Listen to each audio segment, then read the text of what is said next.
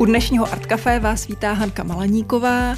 My jsme ho předtočili a nepředtočili jsme ho ve studiu Českého rozhlasu, ale předtočili jsme ho doma u Petra Marka hudebníka, pedagoga Pražské FAMu, režiséra. Eh, normálně bych řekla vítej ve studiu, Petře, ale teď vlastně musím říct díky za pozvání do tvého studia. Mějte se tady hezky. Ano, a s náma se tady snad bude mít hezky i hudební publicista Pavel Klusák. Ahoj, Pavle. Ahoj. My jsme se tu sešli, protože 25. října odvysílal Český rozhlas a stanice Vltava v premiéře fiktivní dokument o legendární švédské kapele, který se jmenuje ABBA scény z manželského života. A vy jste jeho tvůrci. Pavel je autorem scénáře, Petr je režisérem a kromě toho v něm taky hrajete. Abychom jenom nepopisovali něco, tak já teď pustím ukázku. To, že jsme nevyhráli, je odporná nespravedlnost. A myslíme si to všichni. Porota byli starý páprdové. A dá se to spravit jediným způsobem. Příští rok jdeme do té soutěže znova. Cože? Co? To je nejvíc ponižující na světě. Styku ne. Nikdo soudnej nechodí do Eurovize ani jednou na tož, aby tam šel dvakrát. Ale vy si můžete dovolit dělat věci jinak než ostatní. Víde to, věřím tomu. E, kluci, e, do čtvrtka složte hit, který dostane celou Evropu. E, jo, a vymyslete si už konečně název kapely. kom äntligen på vad bandet ska heta. Hallå? Halo? Halo, tady Abba. Dobrý den. Tady švédská hudba. On musik. E, máme tady hudební skupinu, která by se chtěla jmenovat jako vy. ABBA. ABBA. Povolíte nám to? Kapela se chce jmenovat jako výrobce konzerv s rybičkami, sardinky, slanečkové, herinci v hořčičném nálevu. Jo, ale to je jiná ABBA. To je zkratka, samý velký písmena. Vyšlo to tak náhodou. A nebojíte se, že se vám budou lidi smát? Když se řekne Abba, každému se vybaví naše rybičky. Nám to nevadí. Tak slyšeli jsme ukázku z fiktivního dokumentu ABBA scény z manželského života. Slyšeli jsme Stiga Andersna, jak hecuje Abu, aby znova vystoupila v Eurovizi. Pojďme trošičku znova osvětlit, jak ta hra vlastně vznikla. Pavle, ty jsi napsal scénář a já jsem si přečetla, že si ho napsal na základě přednášky, kterou si dělal pro studenty na Umprum o experimentální hudbě. Jak se na té přednášce o experimentální hudbě objevila ABBA? To je úplně jednoduché. Já opravdu několik semestrů jsem tam mohl přednášet jak anglicky, tak česky studentům, především o experimentální hudbě. A pak už jsem té artové, toho artového tématu měl ne plné zuby. A měl jsem pocit, že vlastně není relevantní vynechávat mainstream, nemluvit úplně o mainstreamu. Takže jsem k názvu přednášky přidal sousloví politika popkultury a zabývali jsme se třeba obaly s polonahými ženami v době, kdy gramoprůmysl marketingoval skrze takové jako, takovým jako opravdu jako antifeminním způsobem a tak dál. A došla řeč taky, přišla řeč taky na Abu, protože při nějakém studování jsem získal pocit, že to drama nebo ten příběh je celý napsaný.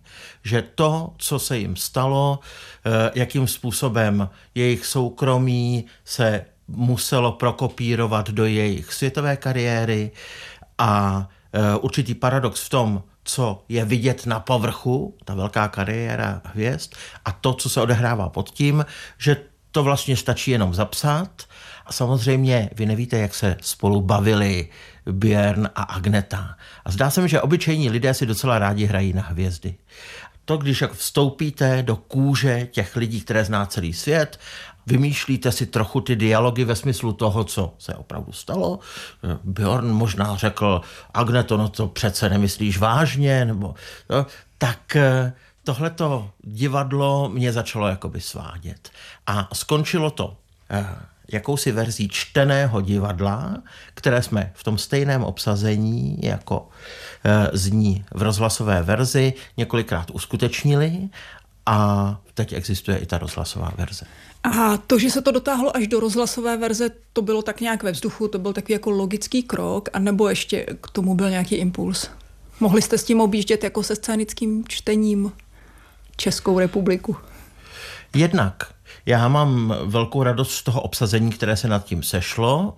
Myslím si, že všichni docela máme radost. Sestry Geislerovi, Ester a Aňa, Petr Marek, Prokop Holoubek, Ondřej Bauer z Vostopětky, eh, Petra Nesvačelová a já, v ideálním případě i za švédské království Greta Stoklasa ale bylo hrozně těžké dát ty lidi dohromady. My jsme to hráli rádi, ale nebylo to úplně jednoduché termínově, nikoli lidsky, ale termínově se sejít. Takže ta možnost nabídnout to rozhlasu pro mě byla i trochu, měl jsem pocit, že není špatné to zafixovat. Takový záchranný člun vlastně toho díla.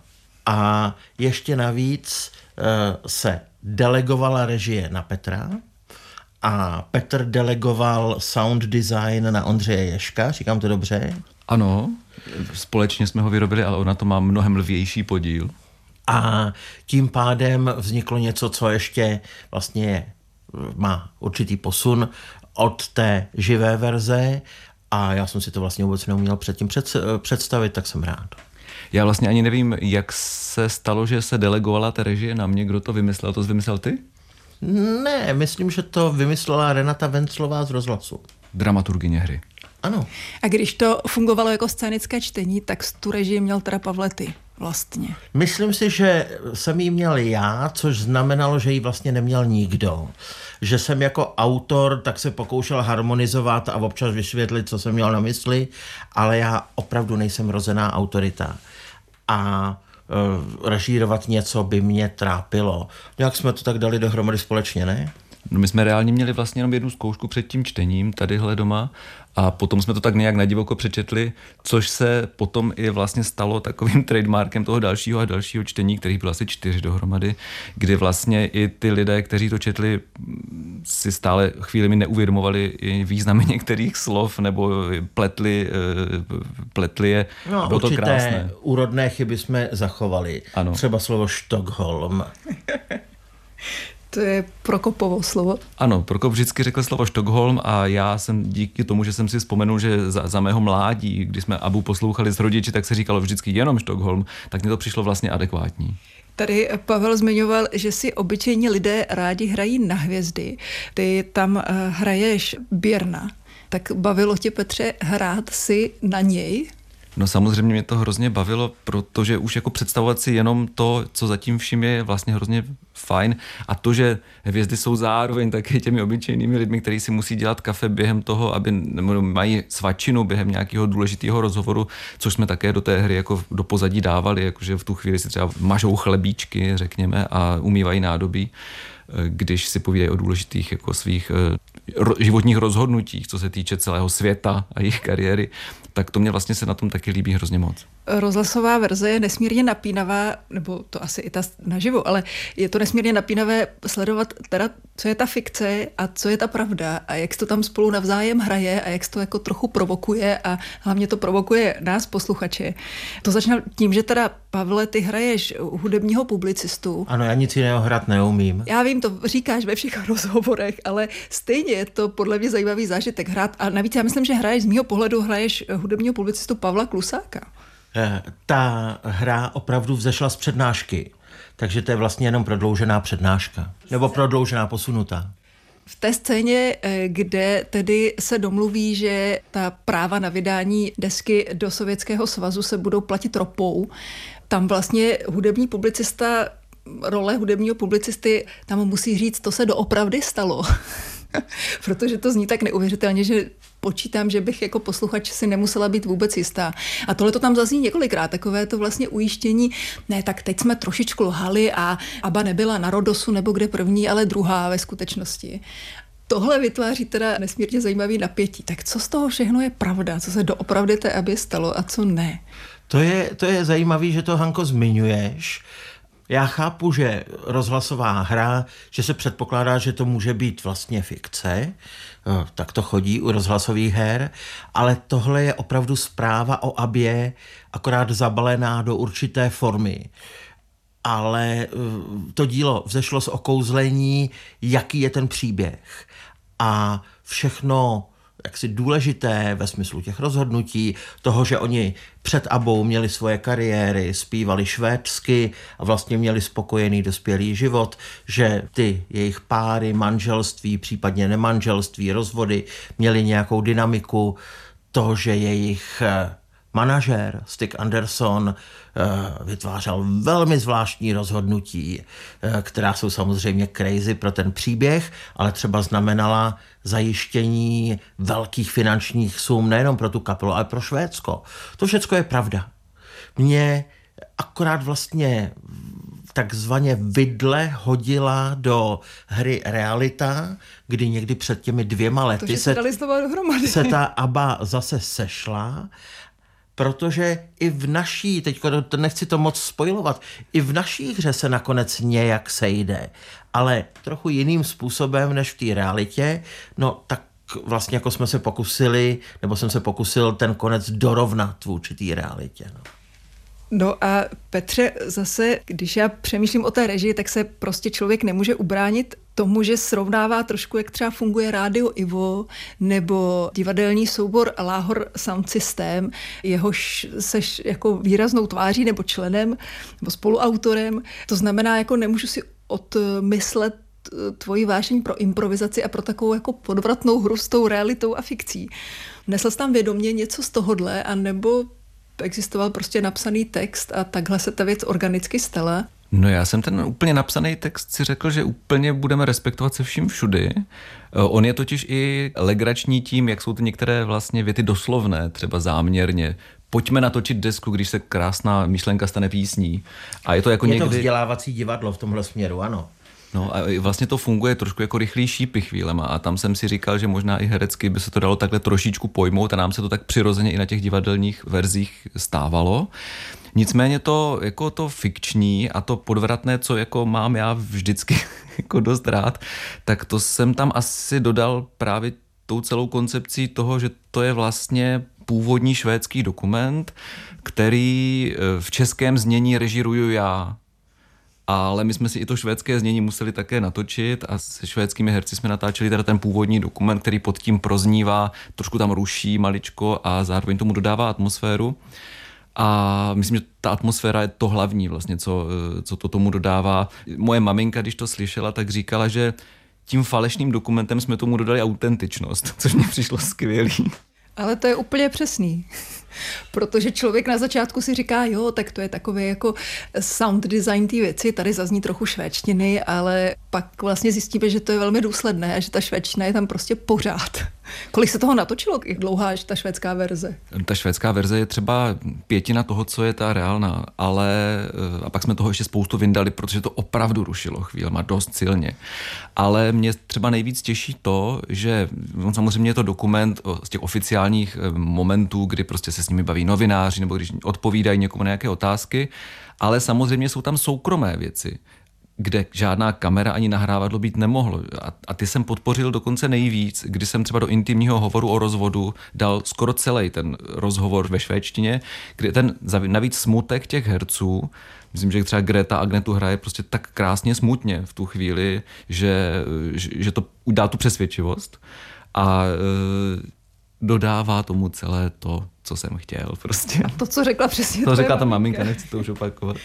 Na tom je eh, pro mě zajímavé nejenom, že podstatná část eh, mého textu je nyní přeložená do švédštiny, ale ještě navíc je přeložená dvakrát, protože ty dvě party švédských spolupracovníků se nedomluvili a přeložili si to obě. S tím, že ty překlady se zřejmě dost liší. Podle toho, co mě říkala Miriam Janáčková, jedna z nich, takže translatologické dobrodružství. A teda z toho trošku logicky i vyplývá, že nějak příští kroky tohoto projektu povedou do Švédska, ne? Já si myslím, že by, upřímně řečeno, myslím si, že jakkoliv jsem se snažil držet reality, tak by byli překvapení, jakým způsobem s tou abou jakoby nakládáme a možná by to stálo za konfrontaci, ale já na nic takového nepomýšlím. A co by je překvapilo? Hmm, já jsem sebekriticky jsem přemýšlel, kdy už jako si tu abu trochu překrucuju. Jo? A e, to je opravdu jako o vztahu reality a té hry. upřímně řečeno, nejsem si jist, jestli Benny eh, pil, eh, teď ve smyslu alkoholu teda, tolik jako v té hře. Jo. A sám už si vlastně nevzpomínám, jestli jsem to vyrešeršoval z těch, eh, z těch životopisů, které jsem si k tomu poměrně poctivě načítal, a nebo jestli se to přihodilo při takovém vytváření těch charakterů. Jo. Takže pokud toho alkoholu tam je moc, tak se Benimu Andersonovi omlouvám. Ale e, nechci se omlouvat předem. Tím, že tady mám hudebního dramaturga Art Café, tak taky hudební vstupy jsou na vás. Tím, jak eh, jedním z témat téhleté aby je mainstream, tak jsme si řekli, že vybereme každý jednu píseň od Aby a každý ještě jednu píseň z takového toho opravdového mainstreamu, který není žádnou subkulturou, ale člověk stejně k tomu jako nachází nějaký vztah, i když je třeba jeho kamarádi místy diví. Tak Petře, čím začínáme od Aby? Já jsem si vybral píseň Summer Night City, což je vlastně reálně jediná píseň, která se mi od nich jako úplně se vším všudy líbí a která se mi líbila už v mých 14 letech, když jsme ji měli na kazetě doma a maminka už od mýho dětství úplného se mnou jezdila na Plumlovskou přehradu a poslouchali jsme to tam, tak ve 14 letech jsem zjistil, že tato píseň, vlastně už jsem to revokoval, jsem to své dětství ve 14 a řekl jsem si, ano, tahle přežila a je to Summer Night City, která má velmi silný groove a je prostě divoká. A to, to se mi na ní líbí. A hrozně se tam proplétají jako basové linky hlasů, hlasové linky basů a podobné a když se člověk dívá na záznam z úplného konce 70. let, tak máte pocit, teď myslím na videozáznam, tak máte pocit, že ta Agneta už má všeho plný zuby a při této písničce se odreaguje. Že vlastně jako je ráda, že může zařvat. A i z toho důvodu jsme to do hry vlastně dali ze živáče, protože je. ten je brutálnější. Krásný.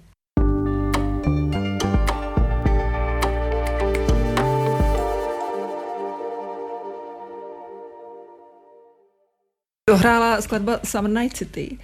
My si tady povídáme s Pavlem Klusákem a s Petrem Markem, sedíme v domácím studiu Petra Marka. Mluvíme o rozhlasovém nebo o fiktivním rozhlasovém dokumentu ABBA scény z manželského života, který je volně k poslechu na webu Českého rozhlasu.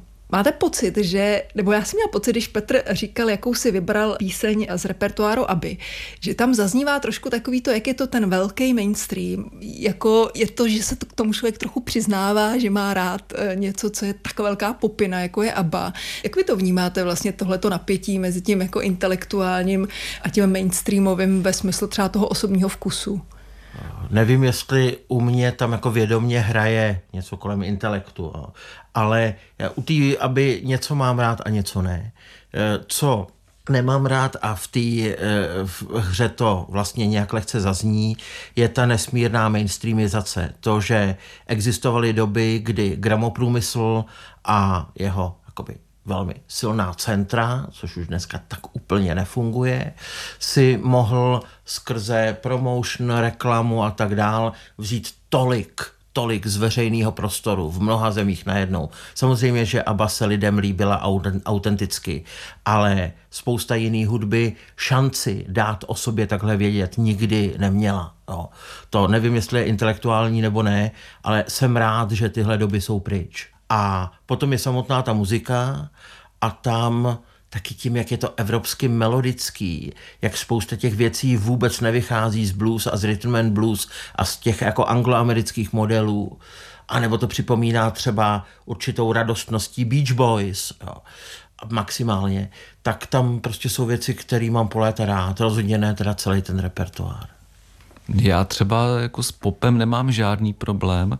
Já jsem hudebně dost jako vyhraněný, co se týče extrémů, že jsem schopen poslouchat i velmi jako nes, neposlouchatelný pro někoho noise, eh, nějakou brutální právě uh, hudbu a zároveň úplně ten nejblbější pop, protože i v něm nacházím písně, které mě prostě těžší, Help Me Dr. Dick, nebo třeba i Waikiki Raga od Petra Nadě, jako prostě až po Cabaret Voltaire na druhé straně třeba. No. Pro příběh aby pro její světový úspěch jako podstatnou, strašně podstatnou roli hraje jejich producent.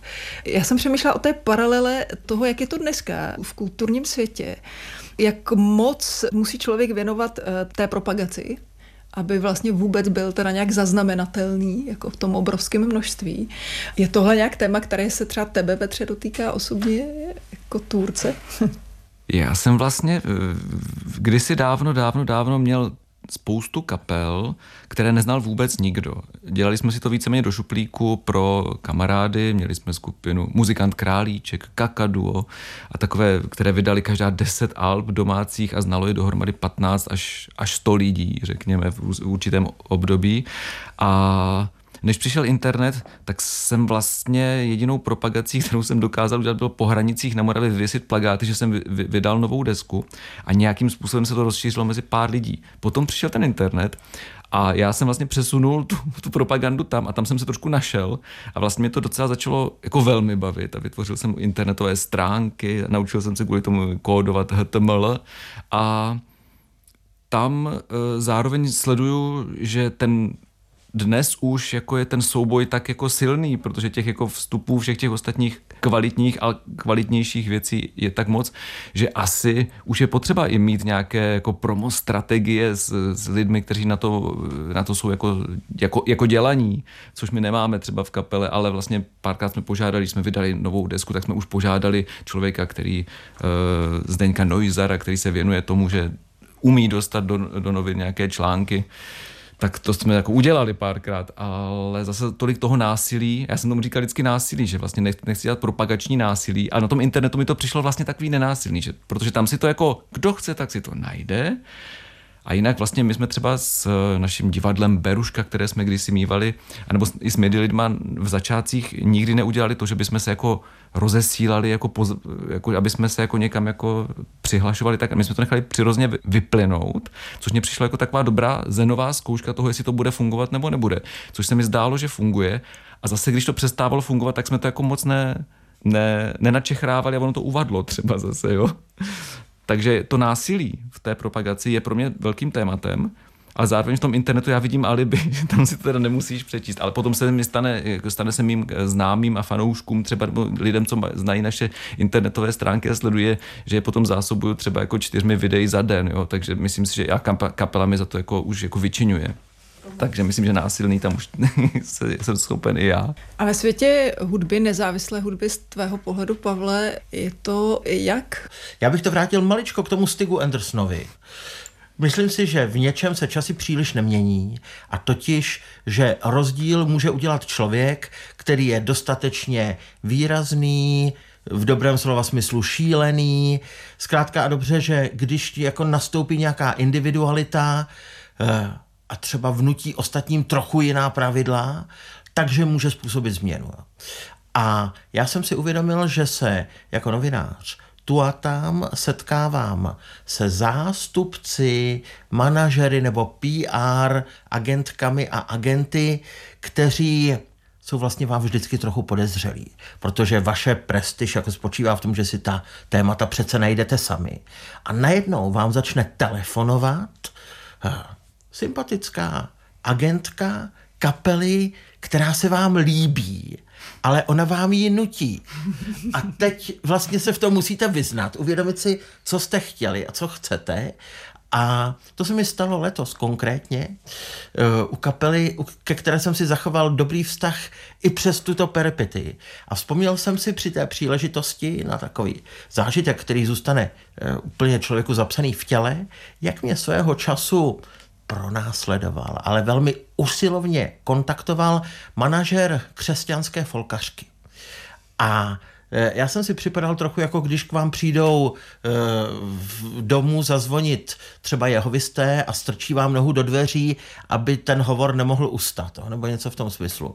Takže e, křesťanská folkařka a její manažer, to byl asi určitý jakoby vrchol nějaké jak, jak, jaké násilí? Jak tomu, jak tomu říkáš, Petře? Propaganda. Pro, propaga... Propagačního násilí. Propaganda promo násilí. naštěstí něco jiného. A jasně, no pro, promo násilí.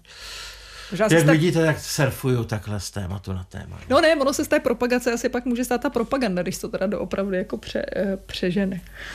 Je, možná je čas teď vrátit hudební míček na Pavlovu stranu stolu pomyslného. Eh, pro mě je to příležitost, jak pustit něco z toho posledního alba, takzvaně rozchodového, které se jmenuje The Visitors a které, jo, vyšly z něj nějaký singly, ale už to nebyla vlastně ta hitová ABBA.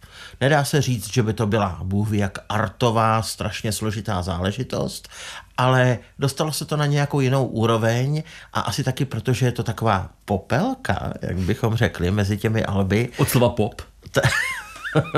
tak e, jsem si to nějak oblíbil. Tady dneska se jmenuje The Visitors, návštěvníci, a můžeme si pustit třeba tu titulní věc.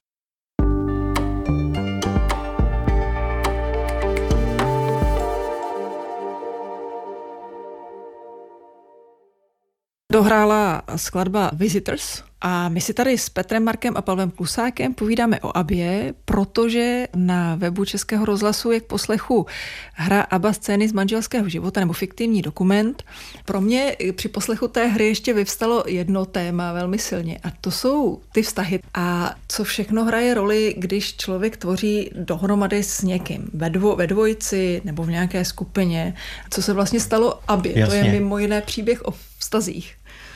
No, tam vlastně fungovaly tři páry. Agneta a Björn partnersky, Benny a Anifrid partnersky a Björn a Benny jako ti, kdo vlastně napsali veškerý ten repertoár. A na mnoha těch věcech opravdu pracovali společně. Jo?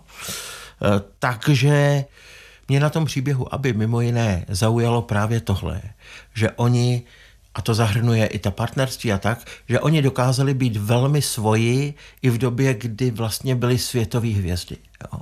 Že jednak eh, opravdu teda fungovalo to autorské partnerství mezi Bjernem a Benem a potom, jakmile i tedy jako vinou té popové kariéry.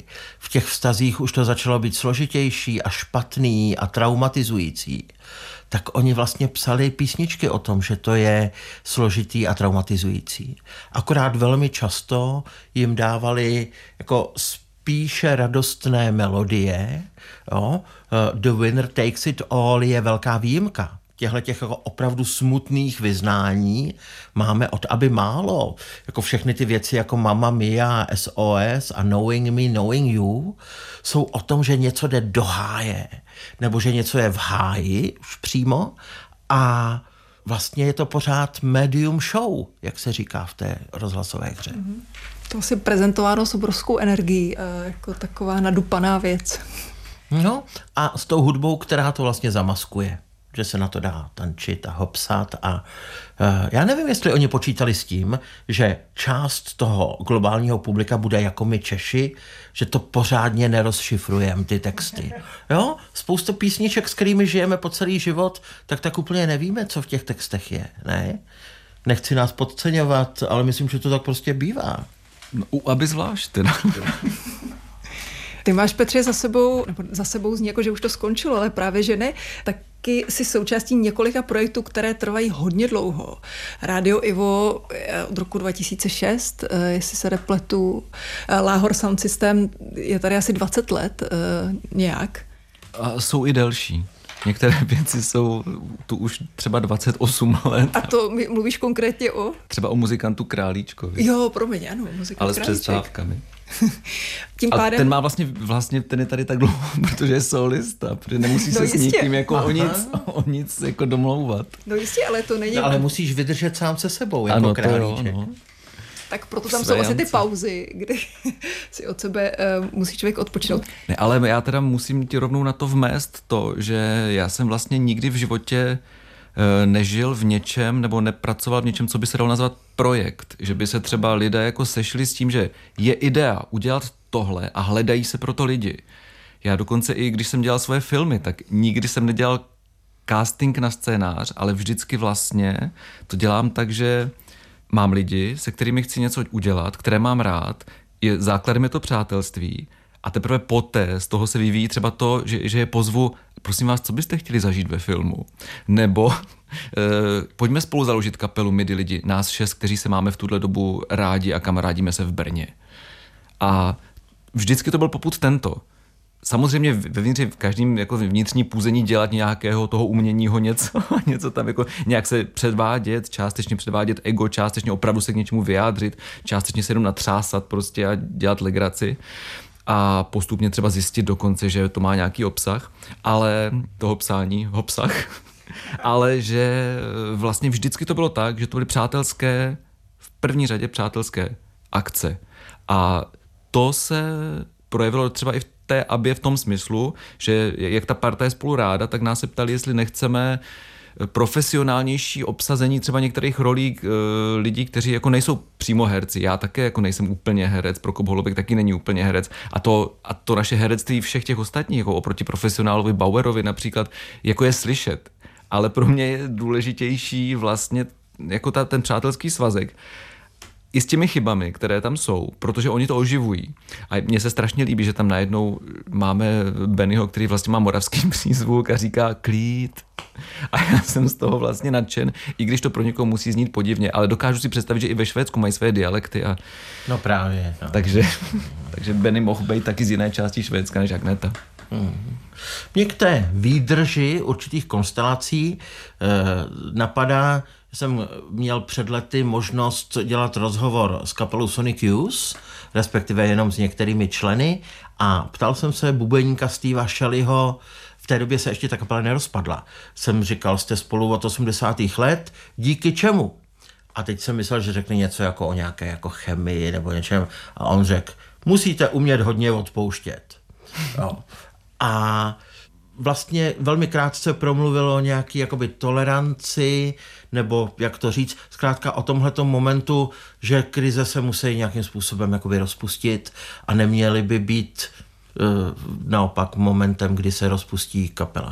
Já si pamatuju, že když se eh, rozkmotřili Genesis P. Orich a John Balance, kteří měli spolu znovu vystupovat eh, v Throbbing Gristle. Ano. A John Balance stihnul zemřít. A oni se nestihli usmířit tak já jsem si říkal, to je hranice, za kterou nechci jít, aby se mi jako nestalo, že se s nějakým kamarádem třeba rozhádám natolik, že bych se s ním nestihl jako zase znova jako skamarádit. A stává se nám to, že třeba na nějakou dobu se s někým hrozně rozbratříme, jako děje se to. Ale zase jsou ty návraty, což je důležité. Doufám, no. že se mi to podaří udržet. Tady je docela fajn, že s tou abou vlastně tou první verzí hry jsme trochu předpověděli ten harmonický návrat, který se pak uskutečnil i v reálu. A musím říct, že ta deska, kterou oni teď vydali jako ten pozdní plot po asi 40 leté pauze, to zní bláznivě, ale je to fakt 40 let. Jo. E, tak e, myslím si, že největší hodnota té desky je v nějakém smíření, nikoli třeba tak úplně v tom hudebním obsahu. Jo. A, jaký ohlas byl vlastně na ten na koncert Avatarů? Já jsem uh, si dohledávala nějak uh, jako trochu informace o tom, jak vlastně proběhl tenhle ten, to je totiž pro mě taky, to, jak, to jako to, to fakt si by si člověk říkal, to není možné, že se to stalo. To Pavel Klusák dopsal nějakou takovou jako hodně crazy poslední scénu toho příběhu. Já jsem si četl přímo na internetu jako takový ty jednotlivý vzkazy na YouTube pod nějakým základním videem, kdy už to jako probíhalo a tam bylo vlastně jako většinou, ale jako vždy v podstatě, chvílemi absolutní nadšení a pak nějaké zase odvržení, ale to nadšení dost převažovalo. Vlastně myslím, že ta radost toho comebacku něčeho, co, eh, co lidé považovali za klenot svého dětství a mládí, že se jim teďka vrátilo, ať už v jakékoliv podobě, je vlastně uh, velká, přičemž může být úplně levná. je to vlastně cingrlátko trošku. No, ano, je, ty avatary není potřeba krmit, nemají svoje nálady, nemají třeba odborářské zastoupení, které by jako něco vyžadovalo a tak. No, tak mohlo by to vyřešit tenhle ten problém, pardon, s těma vztahama v těch různých uh, skupinách. Ale bylo, by krásné, kdyby nabili nějakého vědomí, ale ty avataři a začali dělat problémy, mít jako určité požadavky třeba, co mají mít v backstage za Tak oni nejedí, no, ale... Ale mně by se třeba právě líbilo, jako kdybych režíroval koncert těch avatarů, tak tam dám i třeba drobně konfliktní moment, kdy někdo se naštve na zvukaře, jo, aby to bylo prostě reálný. Prostě protože jestli to bude vlastně jenom blištivý a dokonalý, tak já bych se třeba osobně jako začal nudit třeba ve 40. minutě, už by mě to jako tolik nebavilo a hledal bych vlastně ten konflikt malinko. Nebo tu srandu. To je takový dokonale faustovský motiv, jako vlastně, že Frankensteinovský, no, no, možná až. No, jako, že nemůžeš zestárnout, nezestárneš najednou, jakoby. Ta hudba už byla jako ne, nesmrtelná a teď se teda vlastně stane nesmrtelný inter- interpret. Teď se stane nesmrtelnou i ta teta, i ten strejda. No. no. A na tom, že ta Aba se tak dlouho nevracela, bylo dobrý, že vlastně jako nic neskreslila z, těch, z té zlaté éry. Jo?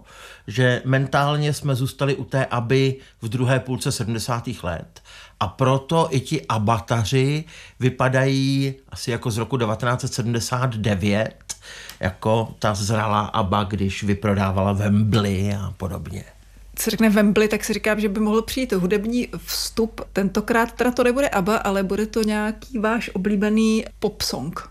Já jsem z několika možností vybral tu, která asi není úplně nejsubverzivnější, taky protože už je to generačně dávná věc. Existuje hitmaker Burt Bacharach, eh, jeho asi nejslavnější pecka je Raindrops Keep Falling on My Head, muzika pro film Bačka City a Sundance Kid. A mimo jiné je to žák skladatele Bohuslava Martinu. Když Martinu učil v Kalifornii, tak mladý, elegantní Burt Bacharach uh, u něj studoval a pak psal všechny ty hity. A já jsem svého času měl pocit, že jsem objevil krásnou, neznámou píseň, která se jmenuje Close to You. A pak jsem zjistil, že ji zná celý západní svět a že je to třeba velké kliše pro svatby. Když v Simpsonech je nějaká scéna svatby, tak tam hraje Close to You. Takže já jsem to objevil jako poslední ze všech a je to opravdu mega hit. A já jsem se e, svého času domníval, že je to taková jako téměř alternativní, neznámá věc. Tak uh, už je to jinak a můžeme si to poslechnout. Close to You.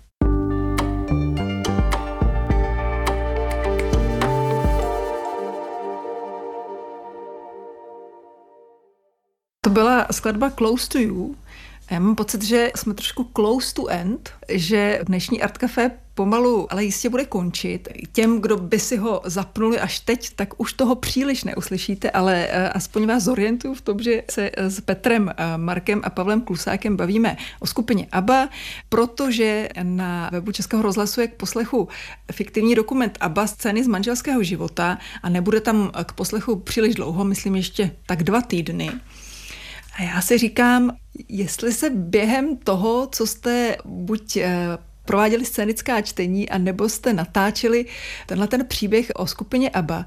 Jestli jste se dotkli ještě vy osobně nějakého tématu, které jsme tu nezmínili a které vám přijde podstatné?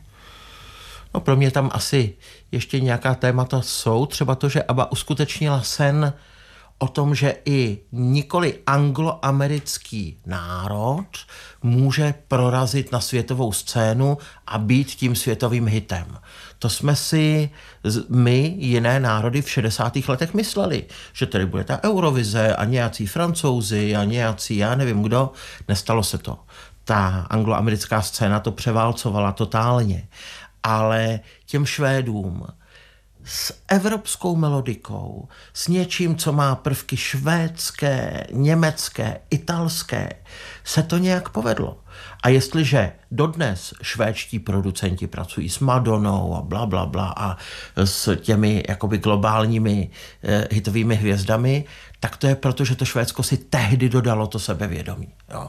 Československo asi se nenakazilo úplně tímhle úspěchem, ale víme o tom. Myslím si, že o tom víme, že to je jakoby ten evropský zářez, který se, který se poved. Já jsem s chodou okolností tam napsal k tomu takový monolog, který vybil na Prokopa Holoubka. Takový téměř eseistický uh, odstavec, dlouhý. Uh, vždycky jsem měl pocit, že bych se mu měl za to buď omluvit, anebo dát ten špalek textu někomu jinému, ale právě od toho Prokopa je to, myslím, původní. Petře, ty jsi taky hudebník a co tebe jako hudebníka oslovuje na tom příběhu, aby nejvíc? My jsme nedávno teďka poslouchali v autě s kapelou výsledek té naší hry, protože jsem to musel rychle slyšet a tak jsme je poprosili, jestli bychom to neslyšeli společně a oni to chtěli slyšet. A díky tomu jsem si uvědomil, jak mnoho paralel samozřejmě je v tom příběhu s, jako s tím, co zažívají všechny kapely, přestože nejsou tak slavné, ale prostě zvláště, když jsou uvnitř jako vztahy. Já mám v kapele dvě bývalé partnerky. To znamená, že vlastně tam se také mlely různé věci a e, byla mela chvílemi, jo, a pak se zase e, zamílala zpátky a s troškou do mlína přišel každý. to znamená, že že se tam dějou věci, a nejenom vztahové samozřejmě, ale i ty produkční, všechny ty souboje s producentem, s manažerem eh, ve velkém fungují jako v tom příběhu ve velkém, ale v malém se to děje úplně stejně. Někdo vlastně znásilní nějakou myšlenku tím, že ji, že ji prostě prodá nebo něco podobného a tak. A jiná část kapely s tím není spokojená a teď nějaké napětí v kapele a, a to, že jsou to normální lidé, kteří během toho, na rozdíl teda od aby chodí do práce třeba ještě, tak to, ale oni taky chodí do své asi jako nějaké domácí práce. že něco štrikovali nebo tak.